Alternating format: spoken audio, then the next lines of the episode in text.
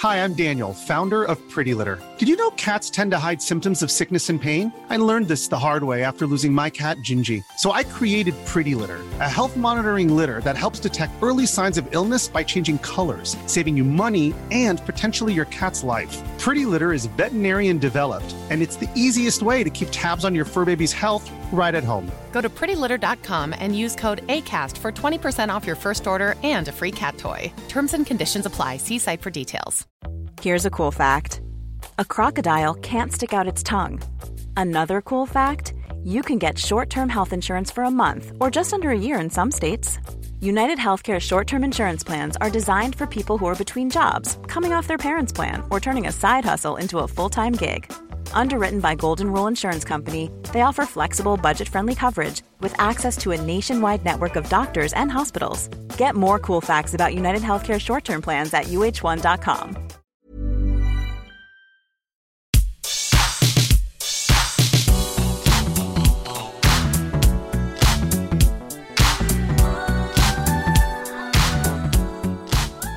Hello, everybody. Welcome to the What Culture Gaming Podcast. I'm your host, Scott Tilford, joined by Josh Brown. Hello, Scott. Hello, sir, and Ewan Patterson. Hello, both of you. Hello. We thought we'd do a big old deep dive on the Avengers beta because we all played it um, from I think it was Friday we first got access. We played it all Mhm. weekend uh, to different degrees based on how you might or might not have felt uh, favorably towards it. Um, and we're just going to break down sort of all sorts of different things. So the first note I have written down is triple A mobile game. I'm not very positive on this game, but I just I'm going to let pass it over to you guys. I know that you and you're way more um, positive on it than me. I think Josh is kind of in the middle, but um, whichever one of you wants to to lead, feel free. Yeah, I mean, I'm. I wouldn't say that I'm like full on embracing the game as the next coming of Insomniac Spider-Man or anything like No. that. I do think there are very clear, obvious issues, um, and this, you know, as with all games as a service titles, the game will live or die based on how strong the post-launch support is and whether the, you know, the the mechanics and systems they have in the game are compelling enough to go through again and again. And during my time playing the beta, there were moments where it did click, and there were moments where I was kind of staring through the cracks and thinking, "Would I? Can I see myself playing this for a long enough period of time until the next content drop or Mm. whatever?" Um, but I think at its core, you know, the the game is both disappointing and pleasantly surprising, which is, you know, it might seem kind of oxymoronic to, to, to say that. Um, But I did have a lot of fun playing with friends, and I got the opportunity to actually play with friends. And I did kind of, I think I mentioned it to both of you guys as well that the beta kind of confused me in the sense that I couldn't tell whether it was an opportunity to play test the game or whether they wanted uh, it to be an advert for the game as well. So it's, It's like, so oh, weird. we've include the opening E3 demo where you can play as all the Avengers, and then you have to do this amount of story before you can do the co-op. I think honestly they should have just launched straight into the co-op elements right away because they didn't make Yeah. it clear when you could and couldn't play with friends. And then when I finally got to play with friends, um, there's only so much of the beta you can actually do with them. But at the same time, you know, I had a great time playing with friends. I played most of the beta as Black Widow. I got a cool skin for her. My mate was playing as Hulk the entire time, and it was just great. You had so many great moments where you'd team up to do like a, a team up takedown or whatever, and I enjoyed that. I enjoyed uh, the way Kamala Khan was to play. I think the story's got some good stuff as well. I'm branching out too large here because there's other stuff we want to get into later. but overall, I, I it was it was a six or a seven out of ten of my impressions. Out of ten, I thought clear elements to improve, uh, skeptical on certain bits, but overall, the the core feature of the game, which is playing as the Avengers with your friends, I found to be quite enjoyable. That's good. That's I mean that's obviously what they're aiming for. There's a I mean my thing with the, the positives well like the production value is insane. Like the cast they've got is incredible. I, li- I like the potential of the story. And like you said with Kamala, I like the stuff that they set up. Um, Such a good like, anchor. Yeah, yeah, yeah. She, exactly. She's such a good anchor for being this sort of like this big fan who sort of but gets to you know live her dream and meet the Avengers, and you use that as the conduit to then explore things like the Chimera HQ ship and stuff like that. Um, and like the animation is just phenomenal. Everything. Um, it's very much a game of two halves. Like I think that I, as soon as you start playing, you're hit with, hey, make a Square Enix account, go and tie that into this thing, and make sure that you know you're going to be signed up to all these different um, offers and notifications. And hey, we've got this deal with Verizon, and we're doing all these different things. you want to play the Verizon Avengers? Yeah, do you want to play as the, the Virgin Media skin? And I'm just like, what the hell are you guys doing? And so like there's there's almost two halves to it where it is this multiplayer over the top. You can totally see why someone like Square Enix would do this. Like they're given the keys to the Marvel Kingdom, so they've gone completely all out. But then on the other side is this more considered story thing with cutscenes, a great cast, and a, a nice sort of emotional anchor where it's like, oh, I care about that. But the clash in the middle is just so jarring. Um, Josh, what's your overall thoughts? I'm very similar to you two. Like I'm straight down the middle on this thing, and there are so many fundamental issues that I have with it. But there mm. are also there were like like Ewan said, there were times when I was surprised. I was surprised when I booted it up, and I enjoyed that opening E3 mission so much. I was surprised really? at how uh, strong it felt like to play. I think the combat feels really good. Like uh, doing the superhero kind of leap with um, Kamala, like feels good. Like that is well communicated kinetically through the controller. you can like rhythmically sort of bounce with it, yeah, like, yeah, like bouncing it, around and stuff. Like like the core gameplay, I think you know works wonders. But I do have kind of major issues with uh, the loot system in particular, which we'll no doubt get to, and mm. kind of like like yeah, the weird juxtaposition almost between this kind of really interesting story and then its position as this games as service uh, you know experience with friends where you're encouraged to grind out loot grind out mm-hmm. gear grind out missions grind out objectives and i just found that kind of frustrating because every time it hit a really interesting plot beat for instance with you know uh, i loved the kind of interplay between banner and kamala like mm-hmm. her as this kind of like teen looking up to the avengers and stuff and him as kind of this almost disenfranchised veteran kind of getting back in the saddle. But um, like when when that was instantly ground to a halt when I would come to kind of this barren open area where I had no incentive to look around, and that is partly because of how shallow I find the, the loot system, and I can't really talk about things I didn't like without jumping into this now. So sorry mm-hmm. if that was planned for. No, just, just hop around. I've, I've, got a bunch of little notes, but yeah, man, just just hop around, go for it. Loot's the cool. next day. I was going to target anyway. Cool. Uh, yeah, that's like the issue for me. When it comes to like these games, I can usually excuse a lot of copied and pasted mission design or quite rote um, yeah, objectives or combat and stuff because you do get that constant stream of gratification from like the loot and seeing the uh, the colors pop up and having a new piece of armor and stuff. It sounds quite shallow, but there really is something in that. There's a reason why you know the likes of Destiny and Borderlands uh, are so kind of like well received because once you're on that loot, once you're on that grind, it can be incredibly fun. But this here isn't the kind of loot that appeals to me. Like getting it new, doesn't exist. Um, it's invisible uh, bracelets or new um, bangles or whatever that don't kind of aren't reflected cosmetically or aren't reflected in new kind of attacks. Yes, sometimes you get a different color for a special ability or something, but it's not something that I would want to spend time investing in. I've never been interested in that kind of passive um you know structure when it comes to leveling up and altering your characters and altering your gear. I didn't like it in marvel ultimate alliance. I didn't like it in some of the old school kind of i will, will super quickly point out that um, with iron man you can unlock um you can get because you start with repulsors you can also get lasers and he has another thing that you so it does change his attack string but like he's one of the only characters that that happens to but it's not like yeah. they applied that across the board. It's yeah. not like it meaningfully means I mean, anything. I really yeah. think they should have taken a leaf out of injustice's book for this. I don't know how you guys feel but I feel as though Injustice mm. got the, the, that spot on. It did lead to occasionally weird results where you'd see someone in a like a, a weird, you know, a, a, a, yellow green arrow or something, which makes no sense. I'm sorry, mm. whoever chooses to do that in Injustice 2 is an idiot in my book. Um, but at the same time, you know, I really do think if I'm going to get, if, if you're going to take me to, if I'm going to unlock a new piece of loot, it's like, oh, you've unlocked Black Widow's Hank Pym tech ammunition. That should be reflected on her. Like if she's got yeah. like a skin that has her her magazines or clips or whatever that are strapped to her, it should reflect that. And the same goes for like a shock bracelets and stuff. Each bit of gear should influence each costume. And you know the the way they'd counteract saying that would be well, you'd get an eclectic mix of weird costumes or whatever. Um, take a leaf out of Ghost of Tsushima's book as well, where you had the situation where you could upgrade your armor, but if there was a particular cosmetic look you preferred, mm-hmm. you could make it into that as well. There's no reason why you can't have your cake and eat it in some regards. Nope. Although, you know, yeah. I, I, definitely see the, the, the the cons and and pros to both of that. I think Scott they mentioned that they didn't want to see people flying around with pink well, Thor hammer, which is the same excuse EA used for pink Darth Vader in Star Wars Battlefront yeah. 2, is if there isn't a way to logically ground a loot system within the, the lore and the mythos of the Marvel universe. It's completely easy. There are so many different kinds of hammers that Thor's used over the years. You could have mm-hmm. stuff from the Ultimate Universe, whatever universe. so many different things you could pull from there, and it is just frankly bizarre that we're getting again. What's the what they got? What's wrong with pink? Like, why are they going after pink again? I don't get it. Well, the thing is, I have a whole theory for this, and I, am not. I, it's not based on anything other than just me lining up a few things, and it's pure theory. I think Square Enix mandated this loot system. One, because it's invisible. Um, it's entirely based on stats, and like you know, you you unlock a bunch of different gear, you get things from chests or whatever, but it's all stat based. It, you, nothing changes aesthetically. It's only full skins, uh, full costumes that change. Um, Square Enix also, um, you know, you look at this whole history. Jim Sterling uh, shone a light on it back when he did a video talking to some ex um, Eidos staff um, about how Square Enix forced a uh, the breach mode, the microtransaction breach mode, into Deus Ex Mankind Divided, and um, that they didn't want, and it was something that was mandated by the publisher.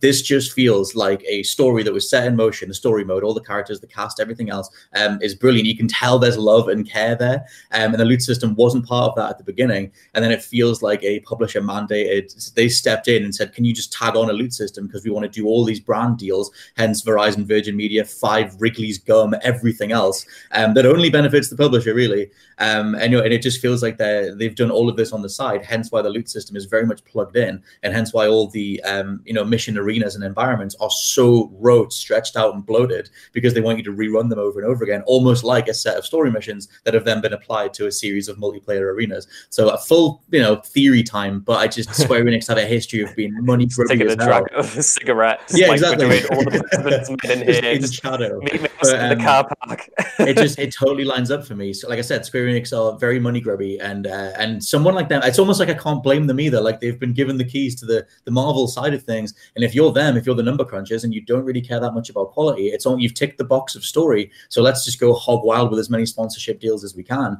and as many yeah. number grindy things as possible.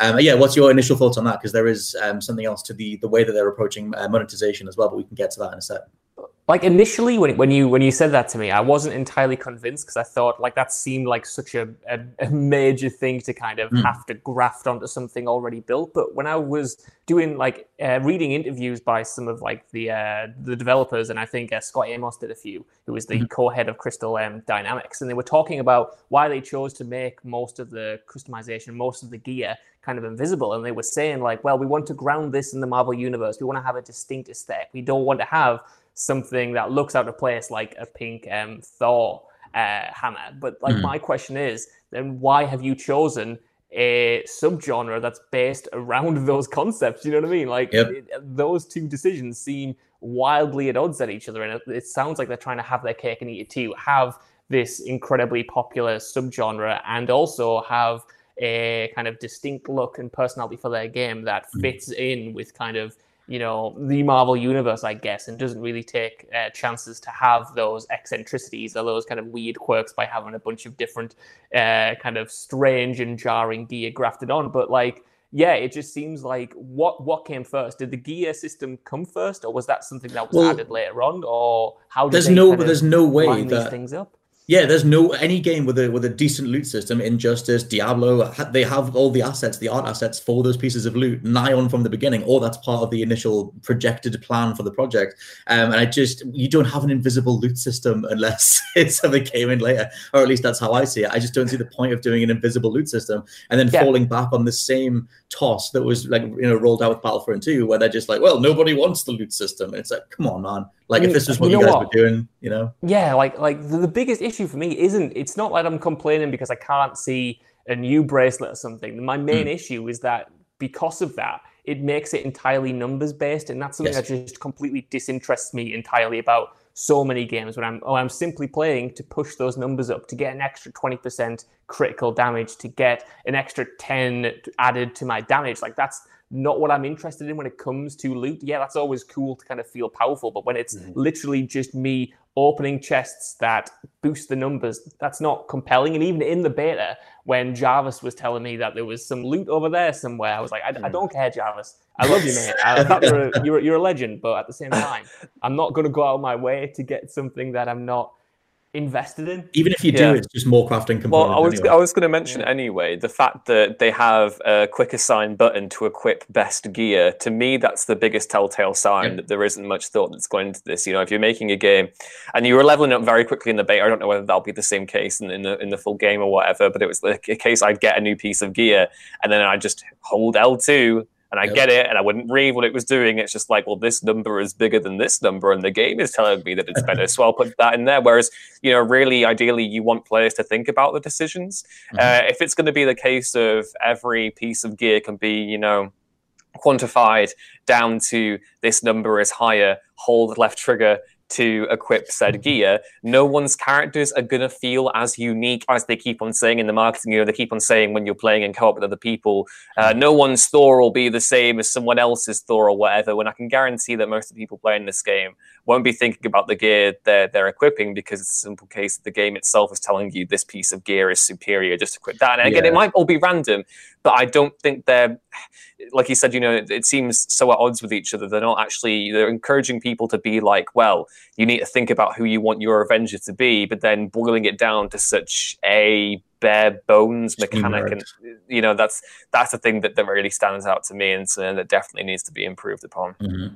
Yeah, I just I, like there's a there's a potential for this, like because the thing is, in the lead up to release, they were talking a lot about it being a live service, and that potentially there's the idea that certain crimes could kick off in certain levels or certain parts. You know, you'd get like a notification, or you could potentially get a notification saying like, hey, you and you and your boys should like posse up and go respond because you know some random dude, the destroyer's loose and he's destroying the city, and why don't you know why don't you What's the name of that dude with the big laser face from the first Thor movie? Is that not called the the Destroyer armor?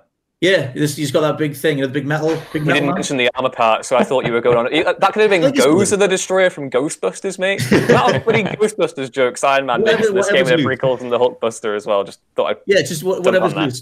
Something you know, something's tearing up the uh, the city, and you and the lads need to go and drop in and take care of it. I love the idea of that, especially if you can make it so that, like you said, everybody's individual character is worthwhile, and all of a sudden you're you know running in as Hulk and Kamala, and you see Iron Man fly overhead, and he's busting out loads of attacks that you haven't unlocked yet, or like he's a, approaching battle in a way that's like, oh my god, that I just rethought the way that I might approach battle. Mm-hmm. That's a really, really cool idea. But it's nothing like that because the co-op gets close to it in terms of you can watch people mash everything together, but there's no real strategy in it. You're still no. just mashing square and triangle. Um, yes. I was going to say the um, the opening bit for me, like I.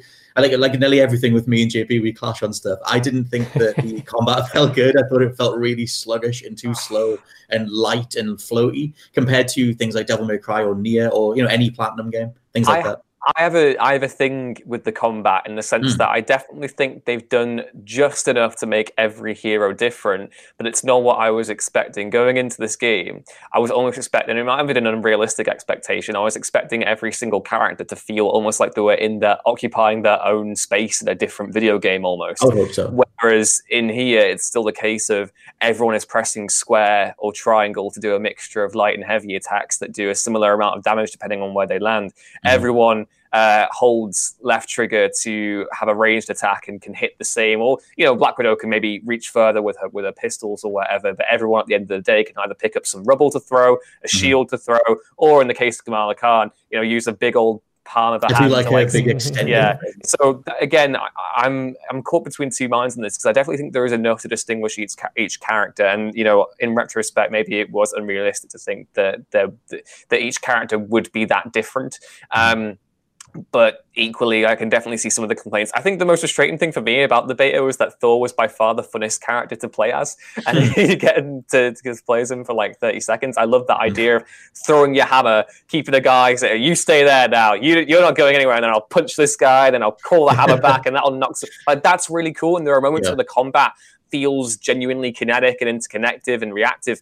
But I definitely think there needs to be more fluidity there. I would I would mm-hmm. potentially mm-hmm. say, especially when the counter system is con- you know concerned and i still think there are so many different icons assaulting you in the ui when combat is happening it's very difficult to tell when you should be able to counter something it's very difficult to tell whether you can block whether you can dodge mm-hmm. and you know there were the typical you know glitches i had in the beta where the enemies would just like lag around and stuff and you know the frame rate really tanked to me on some of the heavier set yeah, pieces yeah. um, but you know I, I, the combat is functional with you know clear areas to improve. I thought I, I wasn't dissatisfied, I definitely am expecting more in the future, I guess. Mm-hmm. I would tag on with the combat stuff, like a lot of the sound design. Like I think most of it hits, but there's something about like the, the hit sound effects and stuff. It just feels like you just feels like you're just hitting them with like an aluminium hammer or something. There was just something a bit lacking for me in the combat side of it. And a game like this, if you're going to sort of hang a long term multiplayer on like you know one set of game mechanics, then it needs to be immaculate. It needs to be a Destiny, um, but not early Destiny in terms of the mission objectives. Mm-hmm. It needs to have that immaculate feel, which is the only thing that kept Destiny alive when every other part of it was falling apart. Um, we should talk about mission design, and I guess we can talk about story stuff too. Um, Josh, what was your sort of thoughts on like the way the story rolled out and the mission objectives? You mentioned like the barren environments and stuff, um, but the actual yeah. mission objectives themselves, uh, that was for me, it was like, oh, go flick three switches, go defend this part of the environment. Yeah, I mean, like honestly, playing this game on my own because we couldn't get a chance to play with each other that first night, and I didn't actually do any of the multiplayer stuff um, throughout oh. my time with it. So I was playing it all on my own, and I remember getting to that. It's like it's one of the early missions you get in the beta. It's the one after you properly open up the war table, and you have that mission with um, Hulk and uh, Kamala, and mm-hmm. I just thought. I, this is not for me. I was like, I'm only playing this now because we're going to cover it for work. I want to play it, I, I want to play yeah. Fall Guys or something because what I was doing like I just wasn't engaged with it. You know, having to protect a certain area from a bunch of uh, different waves of enemies, or kind of having to go through these mostly kind of. I thought the level design was kind of uninspired. I remember even when I was having fun, the levels themselves would drag on with kind of repeated structures, repeated hallways that just everything overstayed its welcome. Mm. And I mm. feel like there is a huge issue with um, kind of like repetition across the board, like like you guys were saying with combat there, like there is something about the roster that just does not inspire me whatsoever. And partly it partly it is because of the uniformity between the different heroes. Like you were saying, you always have a ranged attack. You're always pressing X uh, square square triangle to kind of like do these same combos. You're constantly holding triangle to break the shields and stuff. And it's like I'm playing all of the characters the exact same. And while there are subtle variations in, you know, the move sets, the agility, like the speed and stuff, for me it's not enough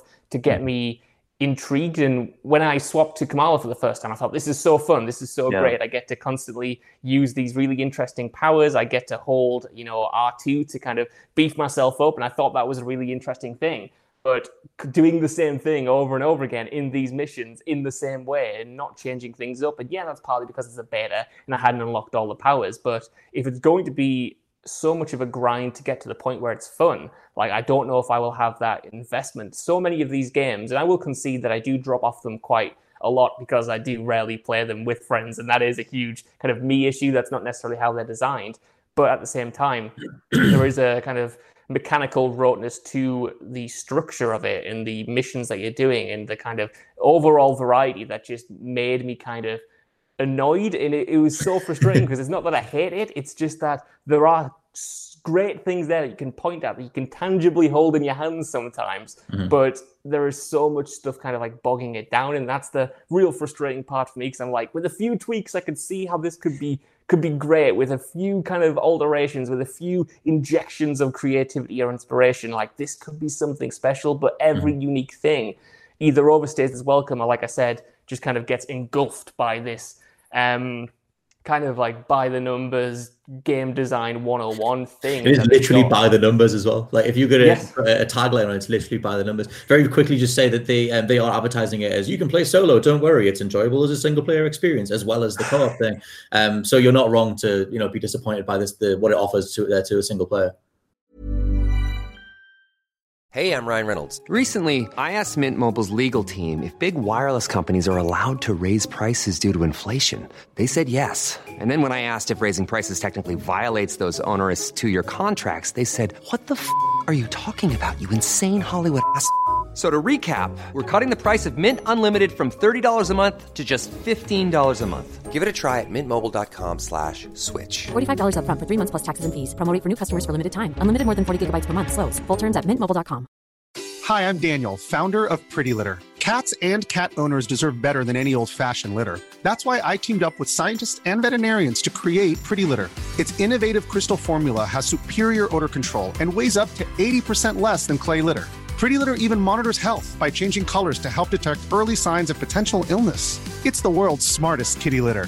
Go to prettylitter.com and use code ACAST for 20% off your first order and a free cat toy. Terms and conditions apply. See site for details.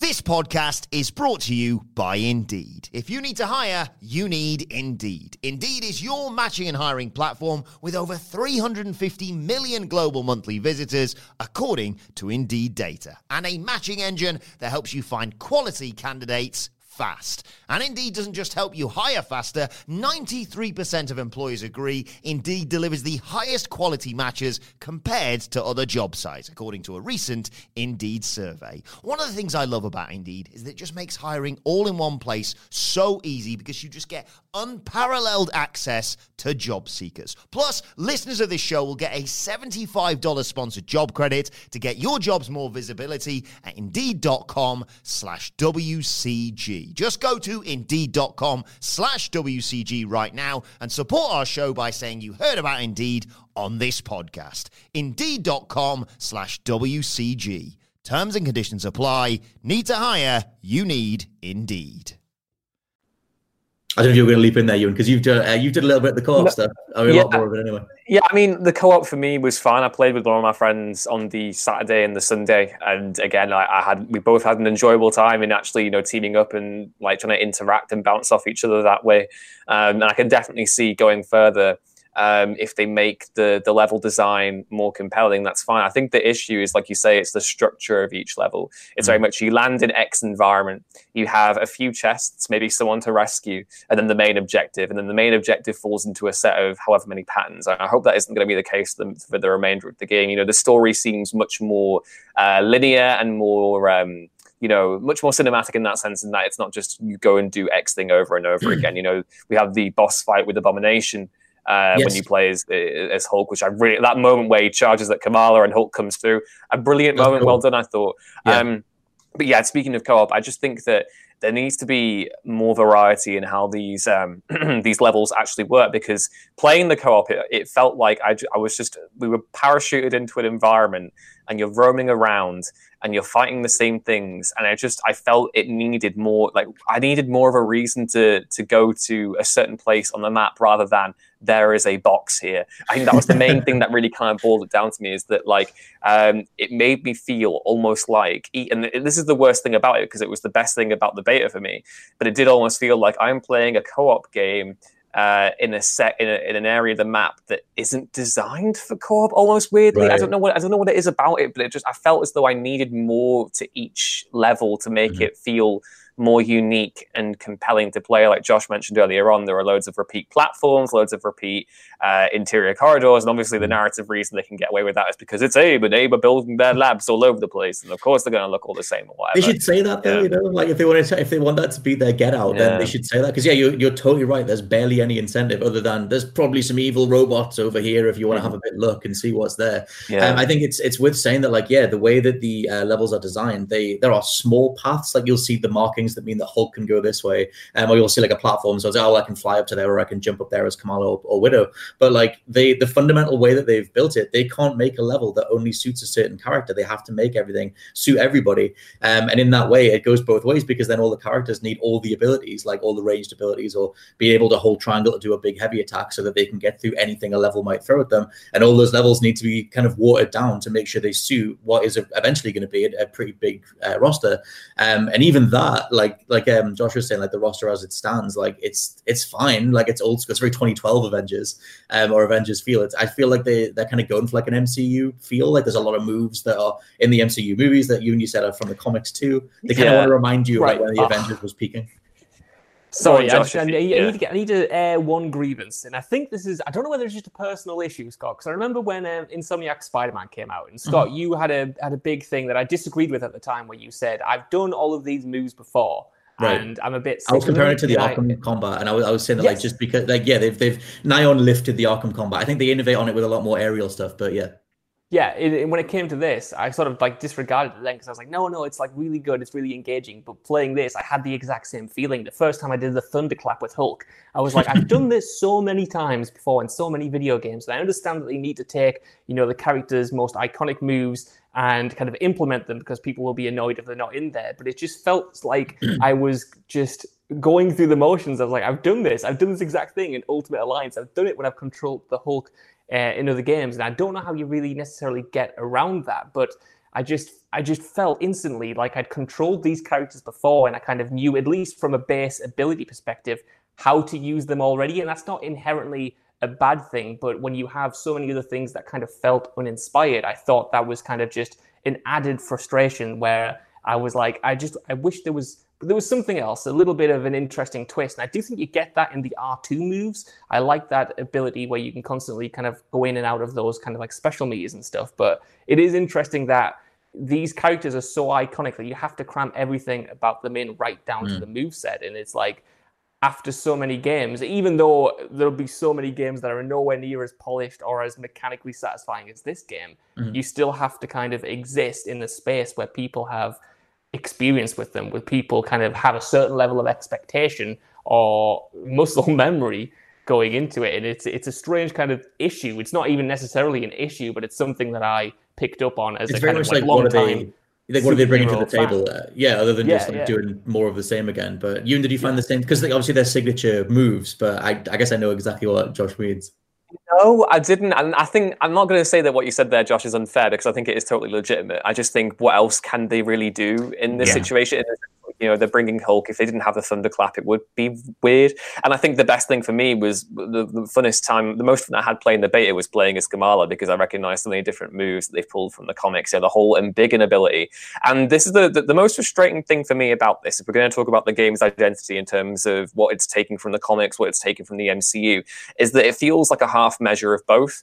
Um, and I already mentioned before that I didn't, you know, in the run up to the game coming out, I wasn't too uh, absorbed by Square Enix's um, aesthetic depiction of the Marvel universe. I thought it was very almost too sci-fi in in places and it looked quite bizarre in places. Uh, and then when you play the beta, you can definitely see where they've taken bits from the MCU. And by far, the worst thing that has ever happened to superhero media over the past 20 years is people reading The Ultimates by Mark Millar and Bryan Hitch and taking all the wrong lessons. Why does Captain America look like a paramilitary dingus? Like, it just looks so stupid. Like, embrace the fact that he's a superhero. I think all the other designs are fine in that way. And I definitely think there are nods to the MCU, that roster, like you say that isn't the classic Avengers roster. That is the roster that was, you know, the, apart from Kamala, that is the roster that was in the 2012 movie, and that is a calculated business decision to do that. I don't think it's Yes. a narrative decision. I think it, I think it is calculated.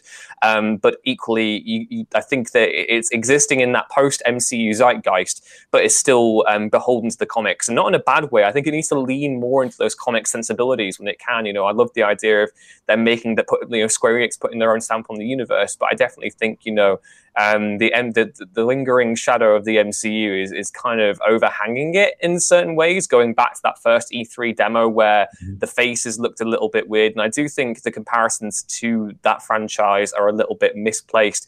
However, equally, you must concede that you can definitely see the fingerprints of where the films have le- have left on mm. this, but at the same time, it's struggling to you know reconcile that with the fact that it is a very. And I'm not saying that you can't pull together different interpretations. Of course, you have. Batman Arkham combined both the comics and the films and the animated series into to form its one interpretation of the character. But mm-hmm. equally, I definitely think I want to see more comicsy elements come into play here. But I mean, the, the Arkham games like had an identity. Like it was like rock, you know, it's it's Rocksteady's Batman. Like you can point to those. I mean, they're big chunky characters. It's Mhm. very. um I forget the dude that did Hush, but it always reminded me of the way he looks on the cover to that. I know it's not like the defining look of chunky ass Batman, but it reminded me of that. and um, but that's the thing. Just add some nuance to like what Josh was saying about like using like the thunderclap and things like that. To me, it comes down to if I was going to agree with Josh, to see Josh's side of it, it is that you're just deploying a series of canned animations as opposed to like building them up in different ways that would result in you dynamically pulling off a thunderclap at the last minute. It's like it's a meter burn that results in a canned animation Do you not- over and over again. Before before you go it, do you not think it's because there's a lack of fluidity between each Yes. move? Like if I was going to talk about Spider-Man or Batman Arkham, the reason why those combat systems work so well is because you're seamlessly integrating each Yep. move. Whereas in Avengers, it that that that same kind of fluidity, I don't know whether it's possible to make happen. I don't know if it's you know it's a restriction of the way the game plays itself.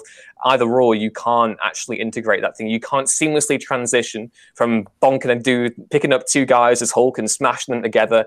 Uh, you have to then drop them and then put your thunderclap. There's yes. no kind of seamless transition. The way, that, and that's the way you know they can't copy everything from Arkham or Spider Man. Of course, they no. can't, and each character needs to feel unique in that sense but you know it's it's it, that's where the comparisons to Marvel Ultimate Alliance really stuck out to me in my head and I don't want to reduce yeah. the game down to it is a 3D polished cinematic version of Raven Software's X-Men Legends games or Marvel Ultimate Alliance games and you know I love those games as well so it's not a negative thing to say um, no. Um, but definitely they played surprisingly similar I, w- I would say I don't know if that's the thing yeah yeah absolutely like kind of as soon as I kind of picked up as Cap and I could do the shield throw I was almost playing it as if I would play play Cap in Ultimate Alliance, which again isn't a bad thing, but it is kind of to me, it's the biggest deal isn't that a thunderclap is in it. It's the fact that it's indicative of kind of like a wider lack of either confidence or identity, like you were saying there, you and like the, they are pulling from a lot of different inspirations, but at times, and again, like Scott said, it almost feels like they're just deploying things you know about the character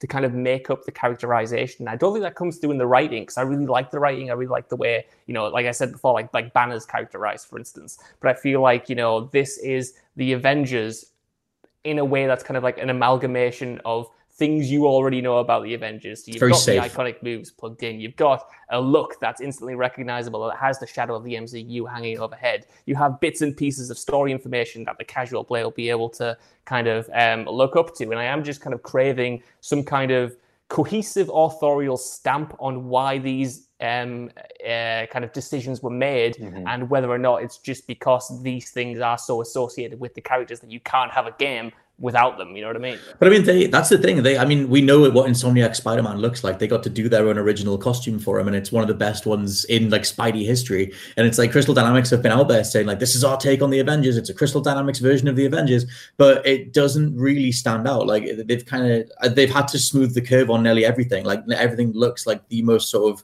spreadsheet approach to these characters as possible, and in a way that like, well, in a massive way that takes away from the game's own identity. It doesn't really have a visual stamp of its own. Um, um, or a combat sensibility that you could say, oh, that's that's Avengers combat. That's what they're leading with. Um, like I said, it's a lot of canned animations which feel fun and the production quality is extremely high, but you're not experimenting with like launching a body in one direction while grabbing someone else, and then another player can grab them out the air and do something else.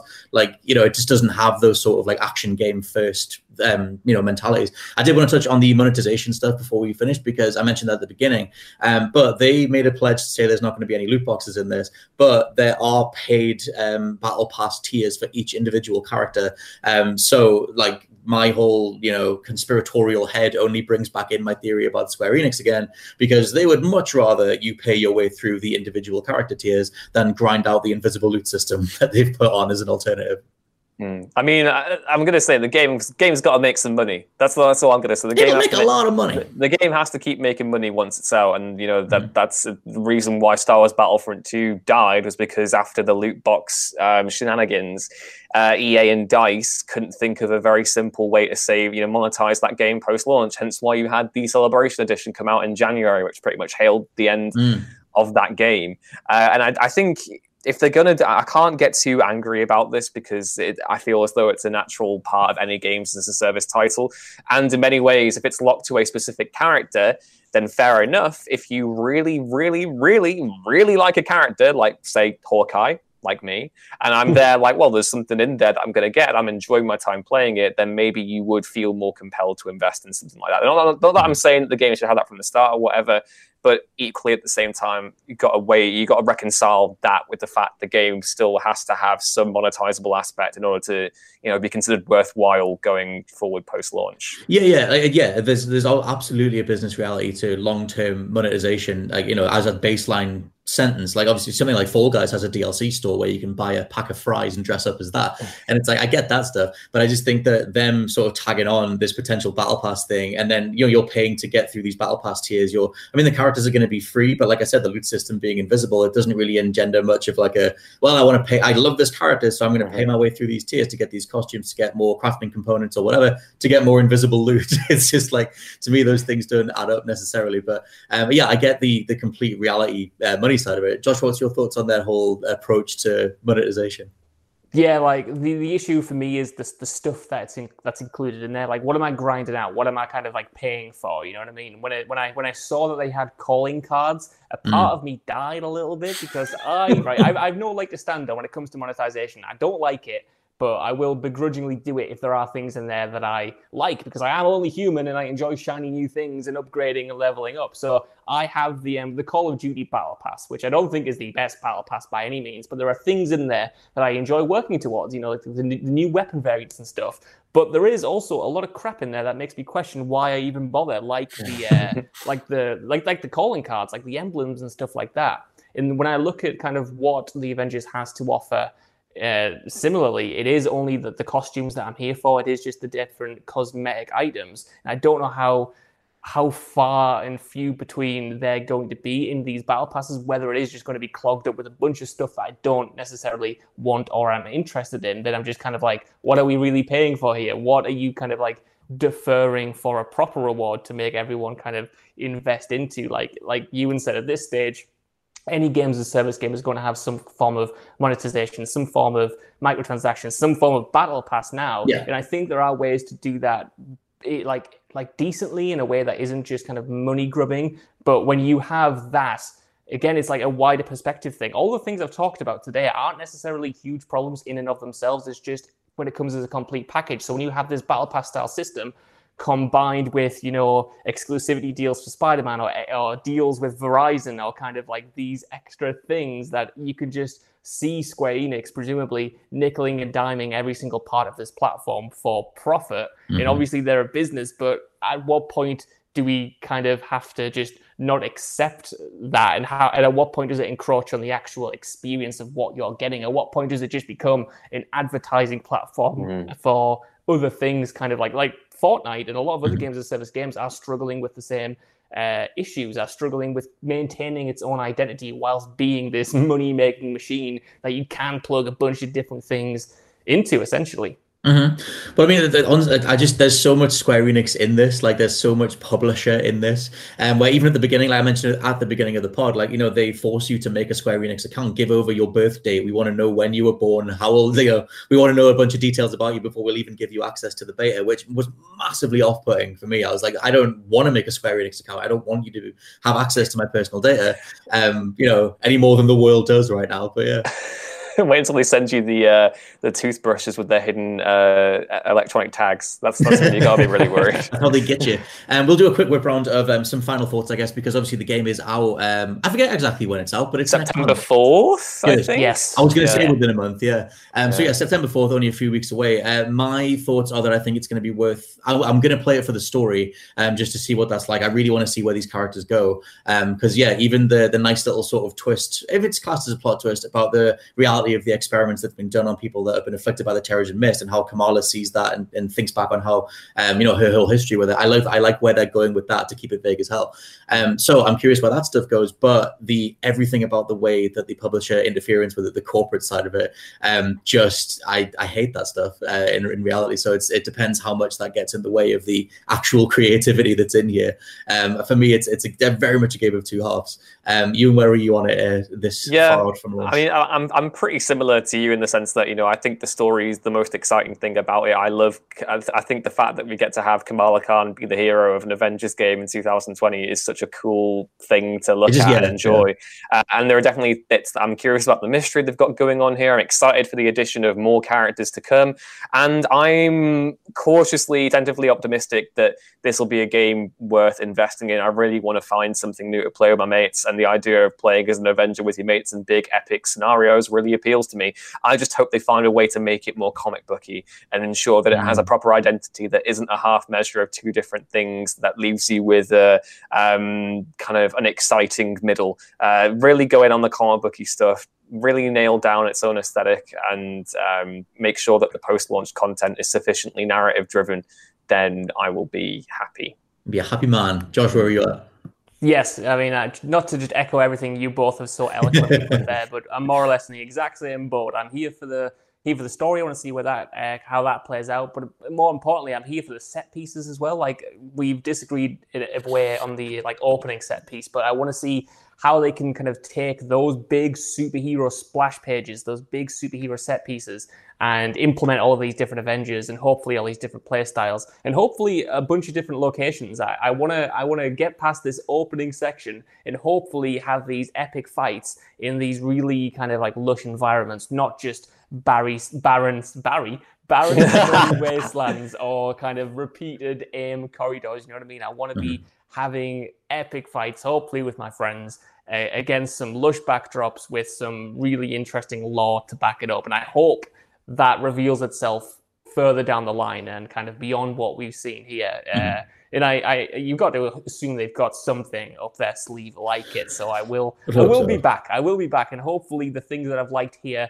are more pronounced in the final game, and I get invested more into more into it than I was here because obviously this is a beta and mm. there is a kind of you know a disparate nature to it and you are just thrown into all these systems maybe gradually over time i won't mind so much that the loot isn't uh, you know maybe not cosmetic or something yeah, I think one of the biggest, like potentially, like one of the biggest positives that can come out of it is when the roster starts to come together, and they have nav- narrativized that story wise. Like you are, you know, getting every getting the gang back together, um, and that could go a long way into elevating like the general sort of sense of charm that feels a bit lacking from uh, the beta. But yeah, let us know uh, down in the comments how you found the beta if you're watching on the video side, or come find us on Twitter if you're listening along on the audio platforms. Uh, for now, this has been the What Culture Gaming Podcast. I've been your host Scott Tailford, joined by Josh Brown. Goodbye. And Ewan Patterson. Goodbye and good night. And we'll catch you next time. Bye. It's Bye. midday. It's one o'clock.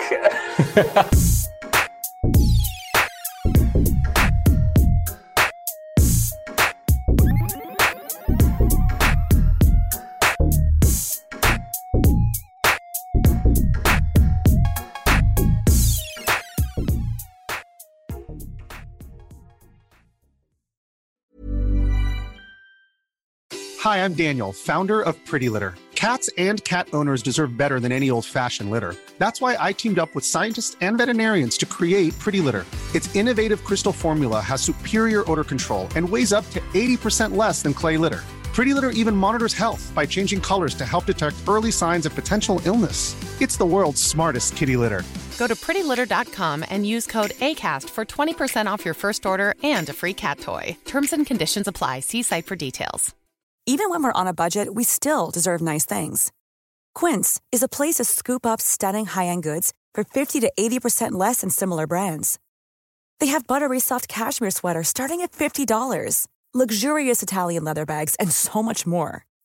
Plus, Quince only works with factories that use safe, ethical, and responsible manufacturing. Get the high-end goods you'll love without the high price tag with Quince. Go to quince.com/style for free shipping and 365-day returns.